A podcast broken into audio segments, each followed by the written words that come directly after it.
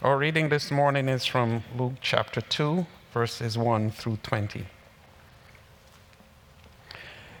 In those days, a decree went out from Caesar Augustus that all the world should be registered. This was the first registration when Quirinius was governor of Syria. And all went to be registered, each to his own town. And Joseph also went up from Galilee, from the town of Nazareth to Judea to the city of David, which is called Bethlehem, because he was of the house and lineage of David, to be registered with Mary, his betrothed, who was with child. And while they were there, the time came for her to give birth. And she gave birth to her firstborn son, and wrapped him in swaddling cloths, and laid him in a manger, because there was no place for them in the inn. And in the same region, there were shepherds out in the field keeping watch over their flock by night. And an angel of the Lord appeared to them, and the glory of the Lord shone around them, and they were filled with great fear. And the angel said to them, Fear not, for behold, I bring you good news of great joy that will be for all the people. For unto you is born this day in the city of David a Savior, who is Christ the Lord. And this will be a sign for you you will find a baby wrapped in swaddling cloths and lying in a manger. And suddenly there was with the angel a multitude of the heavenly hosts praising God and saying, Glory to God in the highest, on an earth peace among those with whom he is pleased.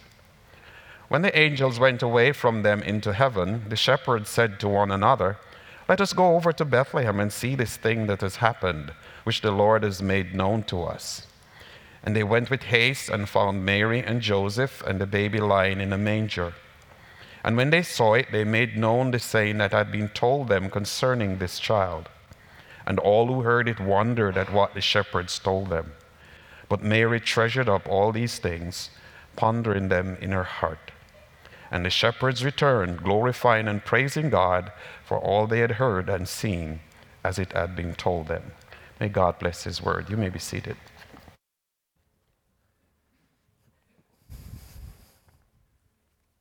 Well, as you heard in this really well known Christmas text, I mean, if you grew up in church, this text is familiar.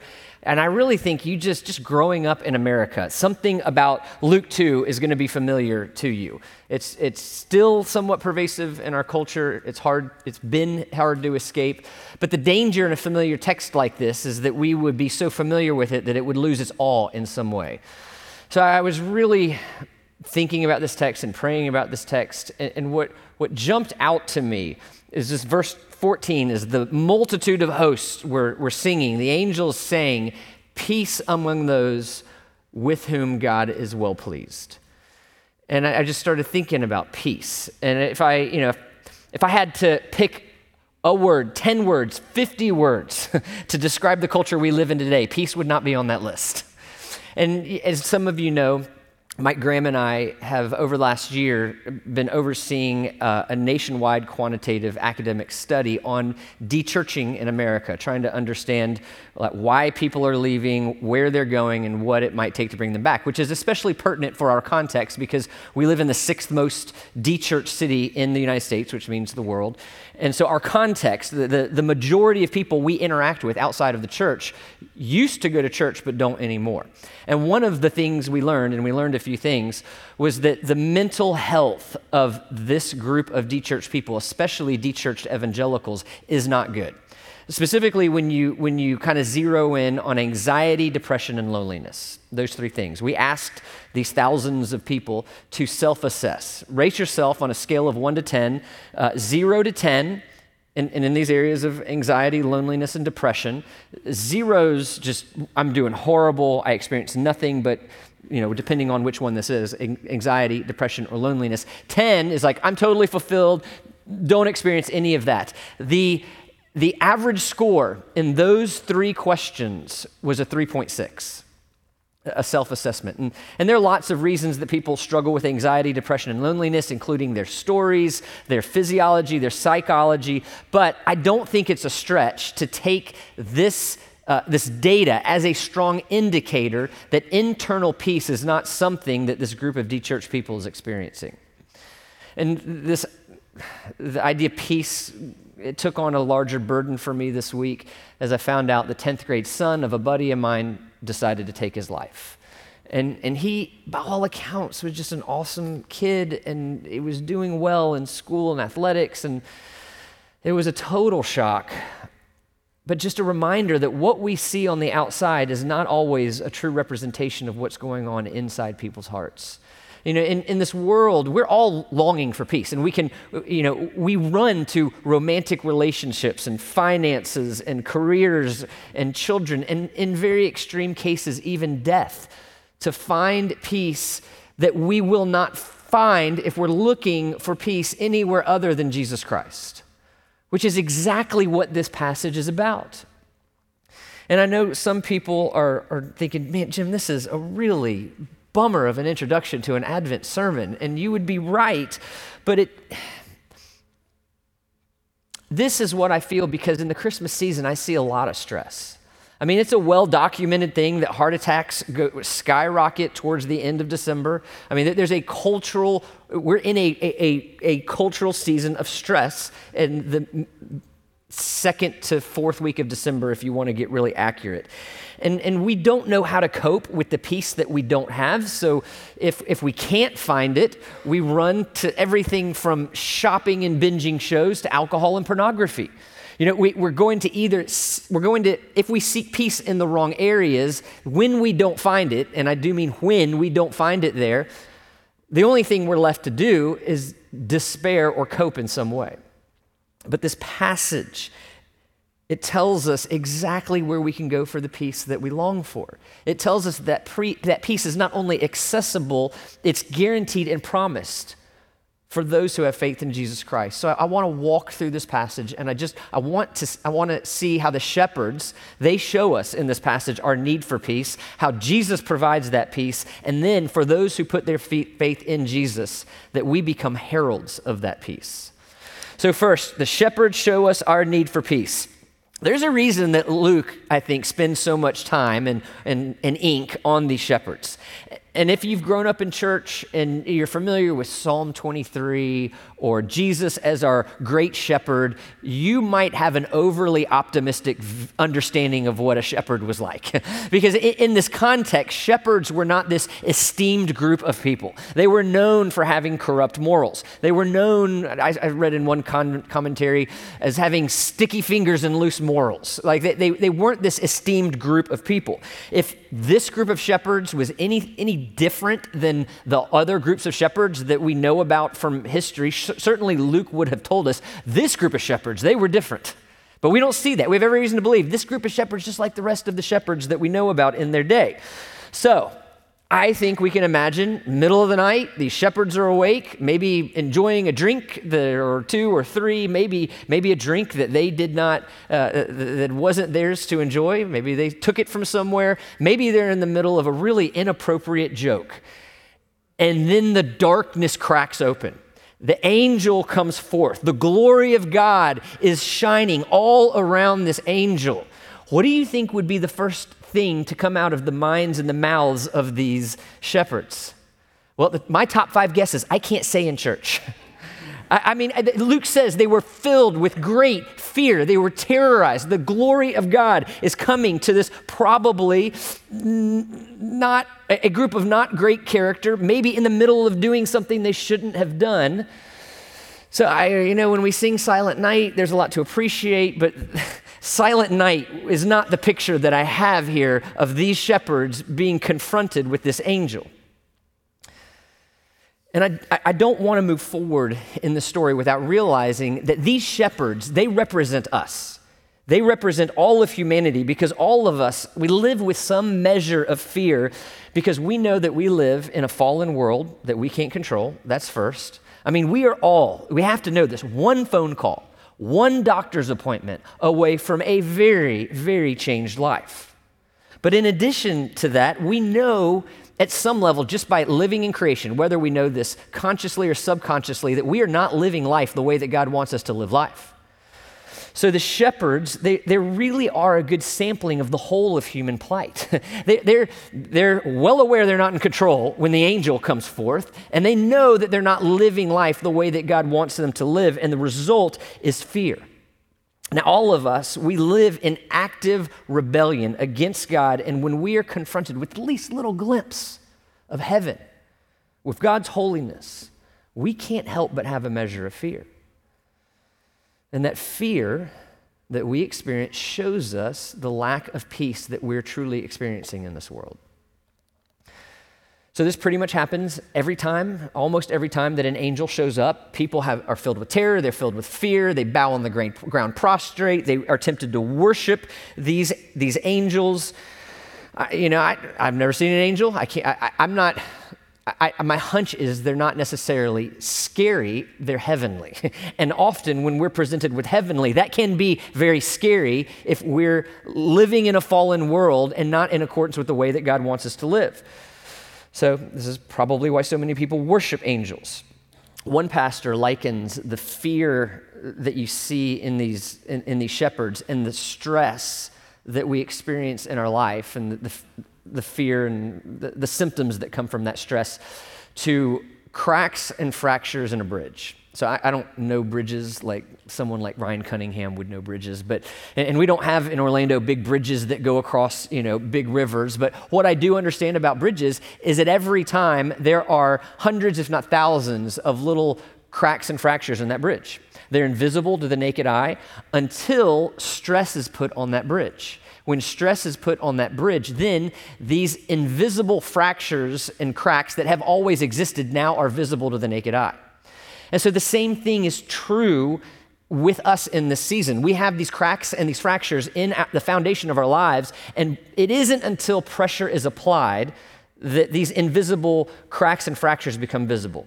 And this is a season in Christmas, this Christmas season is when pressure tends to be applied. That pressure can be financial, that pressure can come through strained family relationships, that pressure can just come through loss and just the, the sadness of a Christmas without something or someone you were used to having at Christmas. And when this stress is applied, when this pressure comes into our life, those cracks are revealed. They become visible. And the shepherds are seeing, I would say, instant cracks in their foundation. And we know this because of the fear, the terror that they're experiencing when they see these angels. They know something's not right. I mean, if, if they had the feeling that everything was right in their life, they would not be experiencing the fear and the terror that they are when confronted with an angel surrounded by the glory of God. And so these, these kinds of fears that come into our life, either when pressure comes in or heaven in some way breaks into our life, I would say these are good and right fears because they are designed by God to lead us to Him. God wants us to see the cracks. God will bring pressure into our lives intentionally so that we can see the cracks and the fractures in our foundation so that we can be led to someone better who can give us the peace that we're looking for.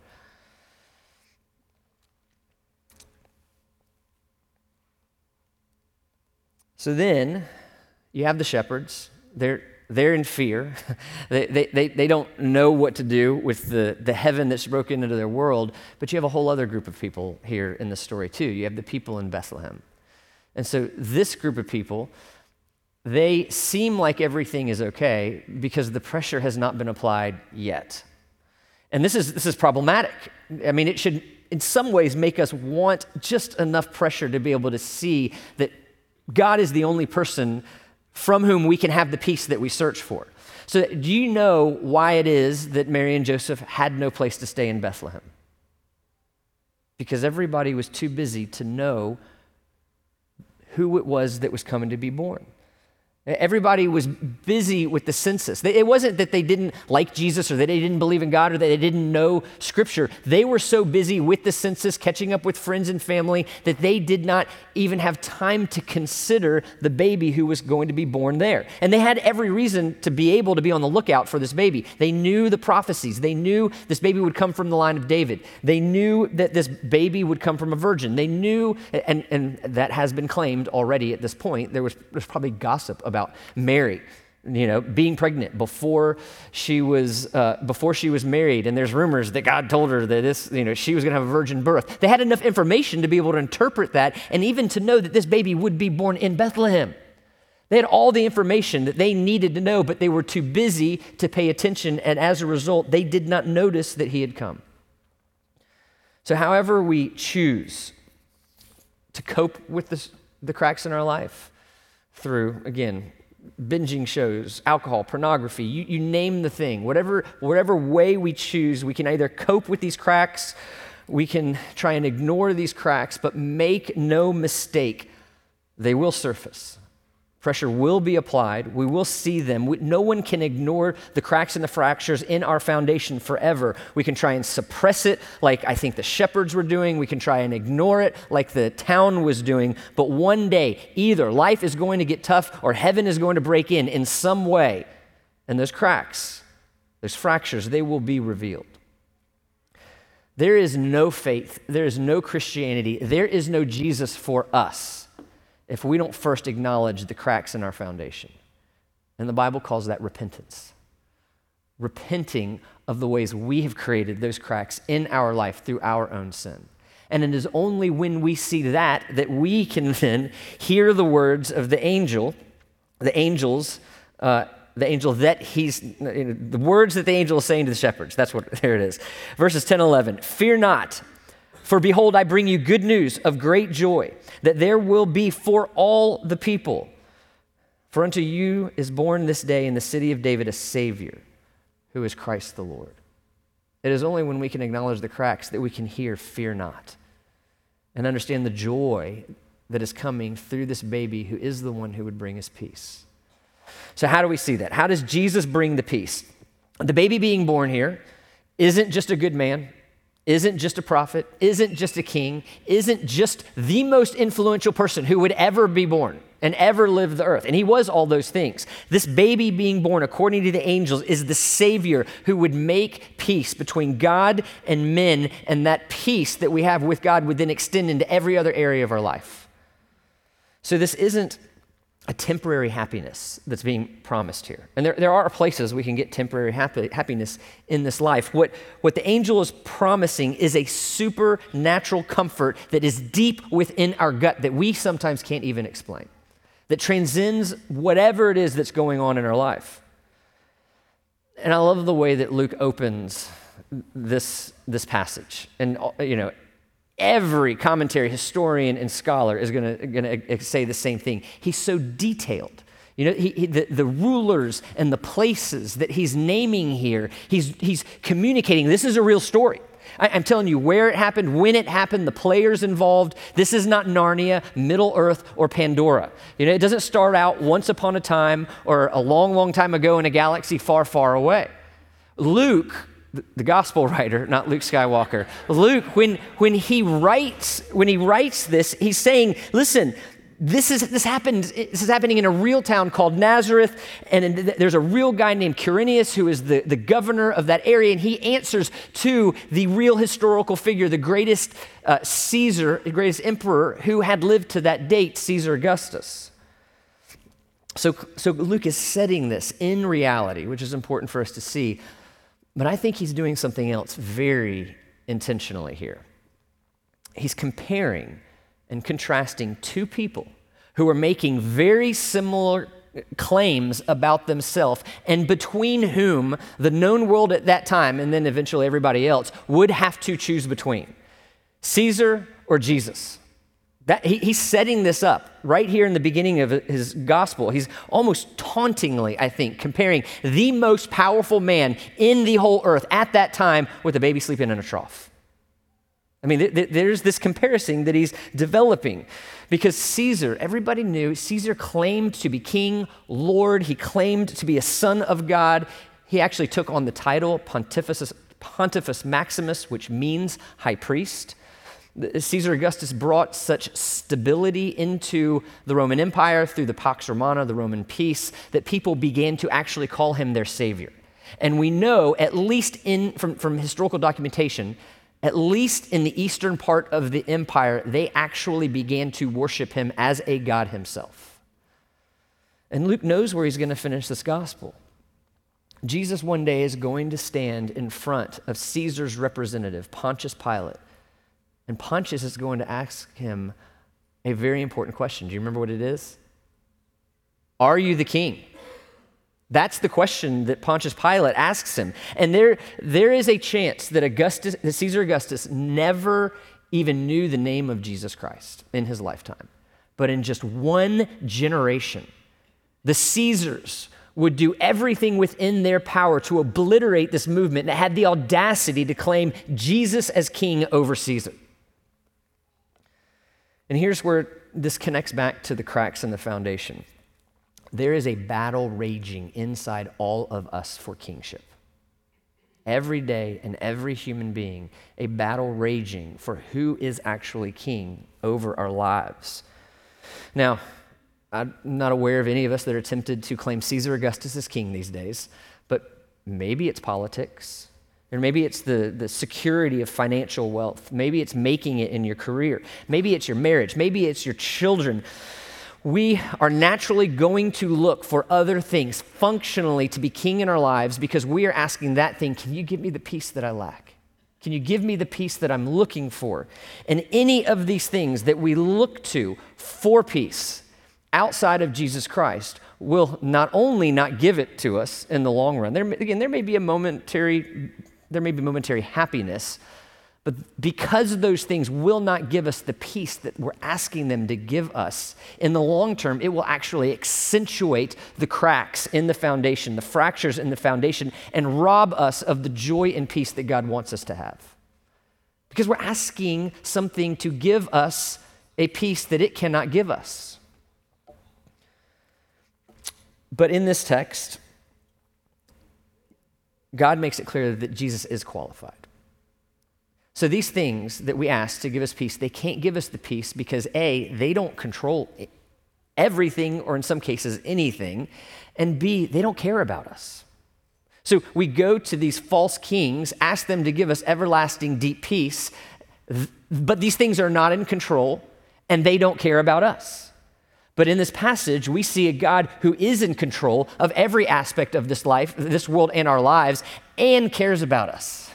So God's control is, you might call it his providence or his omnipotence, is on display all over this passage. I mean, just look at the timing of this birth, the timing of the birth of Jesus. I mean, it's perfectly timed in many ways. One, because Jesus comes in in this period of Pax Romana, there's because of the military, because of the, the peace that the military provides, because of the, war, the Roman you know, war machine creating these roads all over the empire, you could now, for the first time in human history, actually go in relative safety from town to town and country to country. So that's new. Second, there's a common language. Okay, what good is going from town to town and country to country with news if you can't talk to the people? But now, because 300 years earlier, Alexander the Great had, cre- had made Greek the common language. So now you can not only go from town to town and country to country with the gospel of Jesus Christ, you can now communicate it to pretty much anyone. You can go all over the empire and tell them about the birth, life, death, and resurrection of Jesus Christ. This is a first time thing in human history, and that's when God decides that the baby's going to be born. That's when the second person of the Trinity took on flesh and entered our world. God's providence is also on display through Caesar calling for a census that would actually fulfill the prophecy of Micah. So, Micah 5 2, but you, O Bethlehem, Ephrathah, who are too little to be among the clans of Judah, from you shall come forth from me one who is to be ruler in Israel whose coming forth is from old, from ancient days. The only reason that Jesus is born in Bethlehem, humanly speaking, is because the emperor called for the census. So not only is God saying, I am providing a better king for you than Caesar, he's using Caesar to do it. I mean, God's control, his providence is all over this passage. And on top of all of this, the world finally, because of God's work through Israel, has categories to understand who Jesus is and what he would do. We have categories like high priest, prophet, king, one atonement for many sins, God's presence coming to dwell with his people. These are categories that are well fleshed out. So God has been working in so many ways in human history for this to be the perfect time for Jesus to enter into the world. This is what Paul, this is why Paul tells the Galatians in Galatians 4 4. But when the fullness of time had come, this moment, God sent forth his son, born of a woman, born under the law, the fullness of time that God has been working from every angle to make happen. God is the only one in control, which makes Jesus the only king who has any real power to fix the cracks in our foundation. But not only is he in control, he cares about us. And we can see this in the angels singing and praising him in verse 14. Glory to God in the highest, and on earth peace among who? Those with whom he is pleased.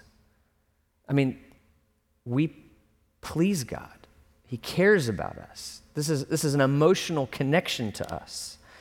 So, if you grew up reading the King James or are just really a big fan of It Came Upon a Midnight Clear, you know, the, the, way uh, for centuries this verse was translated was peace on earth and goodwill toward men. Now, we know from all the texts that we have that the best translation is peace among those with whom he is well pleased.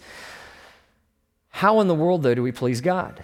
I mean, we know from the rest of the scripture there's nothing we can do to please God because we are sinful, because we're rebellious. But it is in this moment that pleasing God becomes possible because Jesus, this baby born in this town at this prophesied time, would live the life that we can't live. He is the son who would truly please God. And when he gave his life on the cross to take the wrath that we deserve, eh, he and trading places with us, lavished us with his righteousness, we became in God's eyes, the same as Jesus, the perfect, sinless child who has done no harm.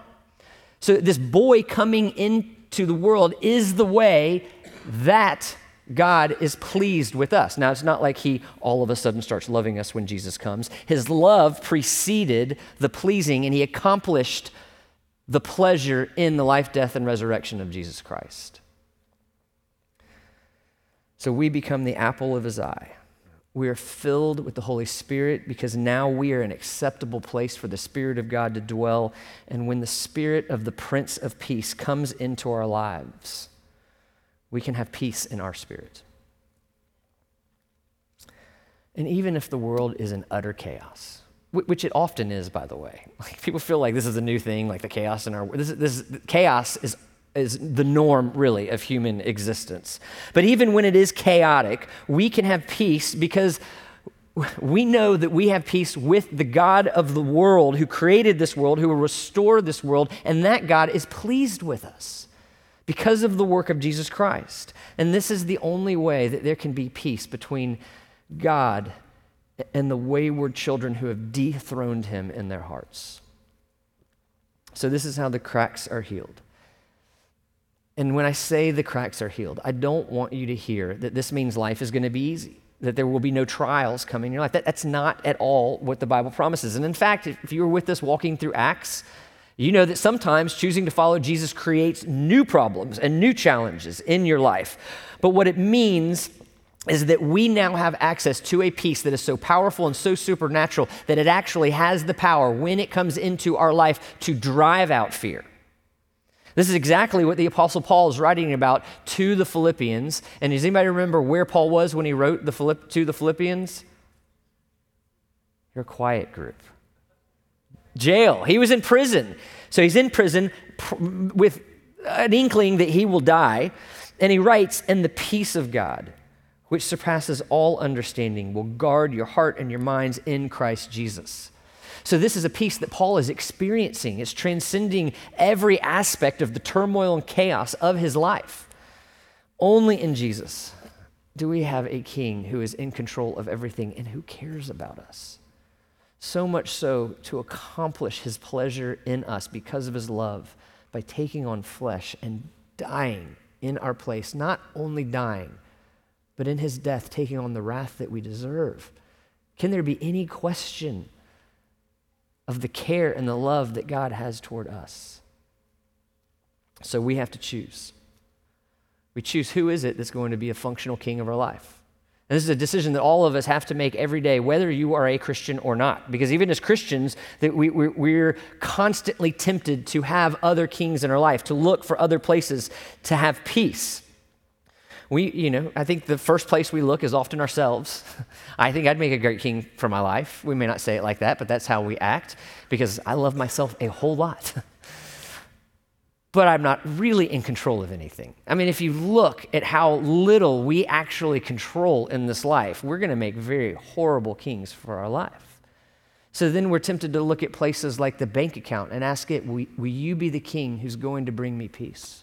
Or we look at our spouse, will you be the king who will bring me peace? We look at our children and say, will you bring me, be the king who brings me peace? We can look at our health and say, if I vet, in, invest in my health, will you be the king who brings me peace? And every one of those false kings will, in the long term, answer us as clear as day no.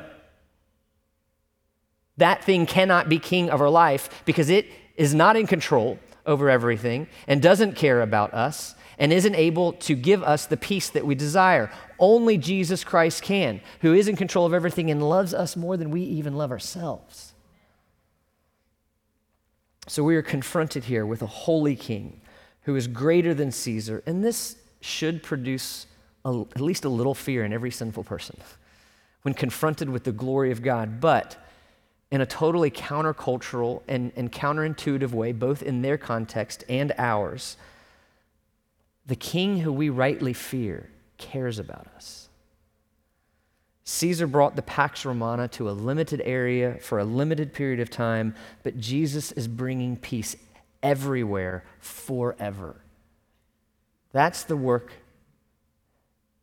that was begun and a work that's still going on. He brings, fe- he brings peace to the fear, to the longings in our hearts. He brings peace to the chaos and the injustice and the pains that surround us. And He will fix he will heal every crack in our foundation fully if we put our faith in Him. And if we do put our faith in Him, He doesn't stop there. He doesn't just save us from our sin, He then makes us an active part of His redemption of humanity. When we are when we become his children through faith in Jesus Christ, he then makes us heralds heralds of the one king who brings the peace that we look for. And to see this, we got to go back to the shepherds. So the angel tells them not to fear. Don't fear, you're not in trouble. we're, not here to catch you. We're here to tell you that a baby has been born and this baby is a savior. So they go to see the savior. Now, in that culture, if you had a child, and especially if that child was a male, you would have hired some sort of herald to walk through the streets and announce the birth of your child. And depending on your wealth, these children were heralded in more or less elaborate ways.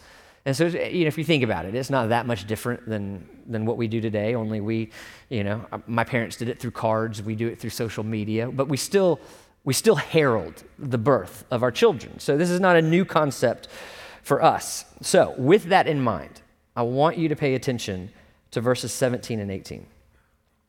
And when they saw it, that is the baby, they made known the saying that had been that had been told them concerning this child.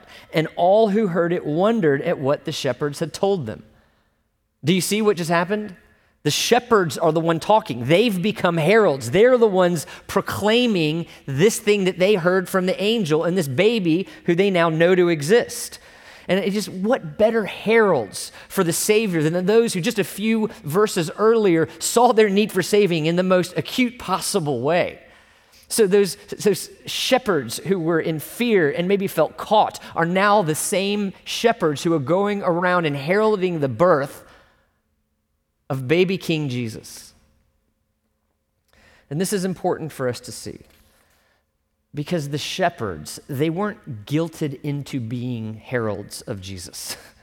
They, they, they, the angel didn't say, you guys are really messing up. You go herald Jesus, and maybe, maybe things can be right down the road. That's not at all what's going. They have seen the glory of God. They've seen, they've heard the news of this promise being fulfilled in the baby Jesus. And what happens is that they have an emotional response, a spiritual response that just naturally overflows into heralding. In some ways, you could consider it the natural response to the, heal, to the healing of the cracks in their foundation. And so, what do we call that response? That natural overflow of seeing God's grace enter, enter our life, to seeing the cracks and the fractures in our foundation and our souls being fixed, the peace coming into our souls. What do we call that? That natural response is worship. They're worshiping. I mean, there's a natural progression here to the shepherd's faith. They hear about Jesus, they go to see Jesus, then they worship Jesus. And in their worship, they become heralds. It's just part of what they're doing. They're worshiping, they're proclaiming. They don't huddle up together and come up with a strategic plan for evangelism. Not, not that there's not a place for that, but what they're doing is just a natural overflow of their worship. They glorify God, they give Him praise, and in so doing become an active part of His plan for the redemption of all people. So we can't look at this text without asking ourselves is this true for me? Is, is, am I worshiping God in a way where, where the natural overflow is things like heralding the name of Jesus. Because I, have been in churches and I've heard pastors beat the commitment drum. You know, if you guys were more committed, you'd give more and you'd share your faith more, you'd be holier, you wouldn't lie so much and steal so much. If you were more committed to Jesus and the church, that's not Christianity. Christianity doesn't, doesn't communicate that. If we ever beat the commitment drum, if you ever hear me beating the commitment drum, we've already lost.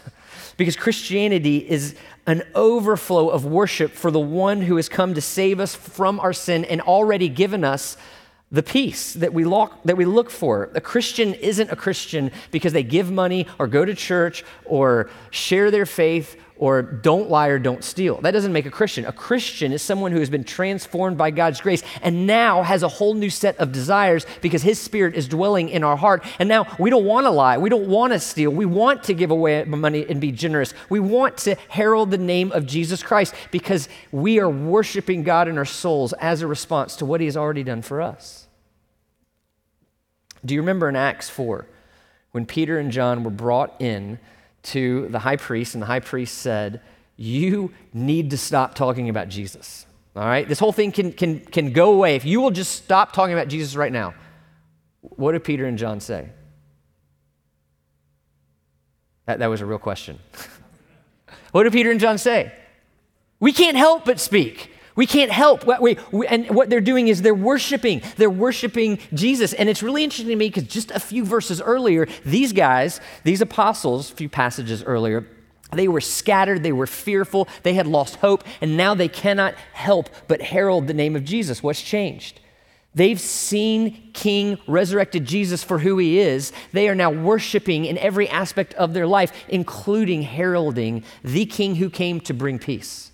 Peace first between God and us, and then a peace that will extend into every aspect of our life and to other believers, and in some cases, unbelievers.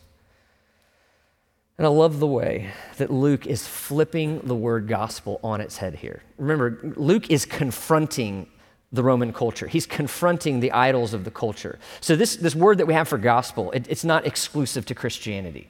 The, the, the Greek word for gospel, it means good news.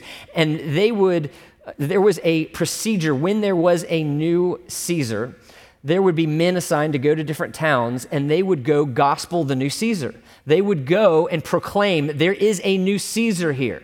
This, this new Caesar is ordained by God. He is here and he is going to bring, bring peace and prosperity to your lives. And this is the Caesar to whom you give allegiance. That was the thing. They were gospeling. But in Luke's gospel, he's saying that there is a king and it is not Caesar. And he's saying this new king that I'm telling you about, he's not sent by the gods, he is himself God. And he isn't coming to bring us a common language, he's coming to bring us a common heart. And he won't, he's, he's not here to provide safe, peaceful roads. This king is the only road to true peace and safety with God. And He won't help you simply cope with the cracks in your life. This King has come to fix them for all eternity. And so it is only when we embrace Jesus as the true king of our life and when we adjust our lives and our minds and our souls to his kingship that we have peace.